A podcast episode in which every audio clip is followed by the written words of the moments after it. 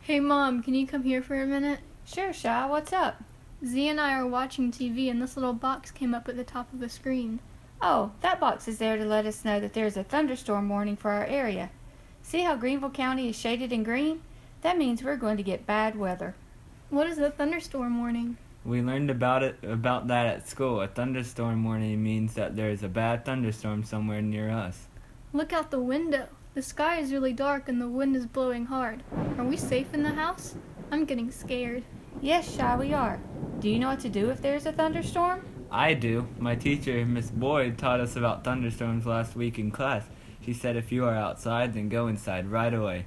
Do not take a shower, wash dishes, or wash clothes.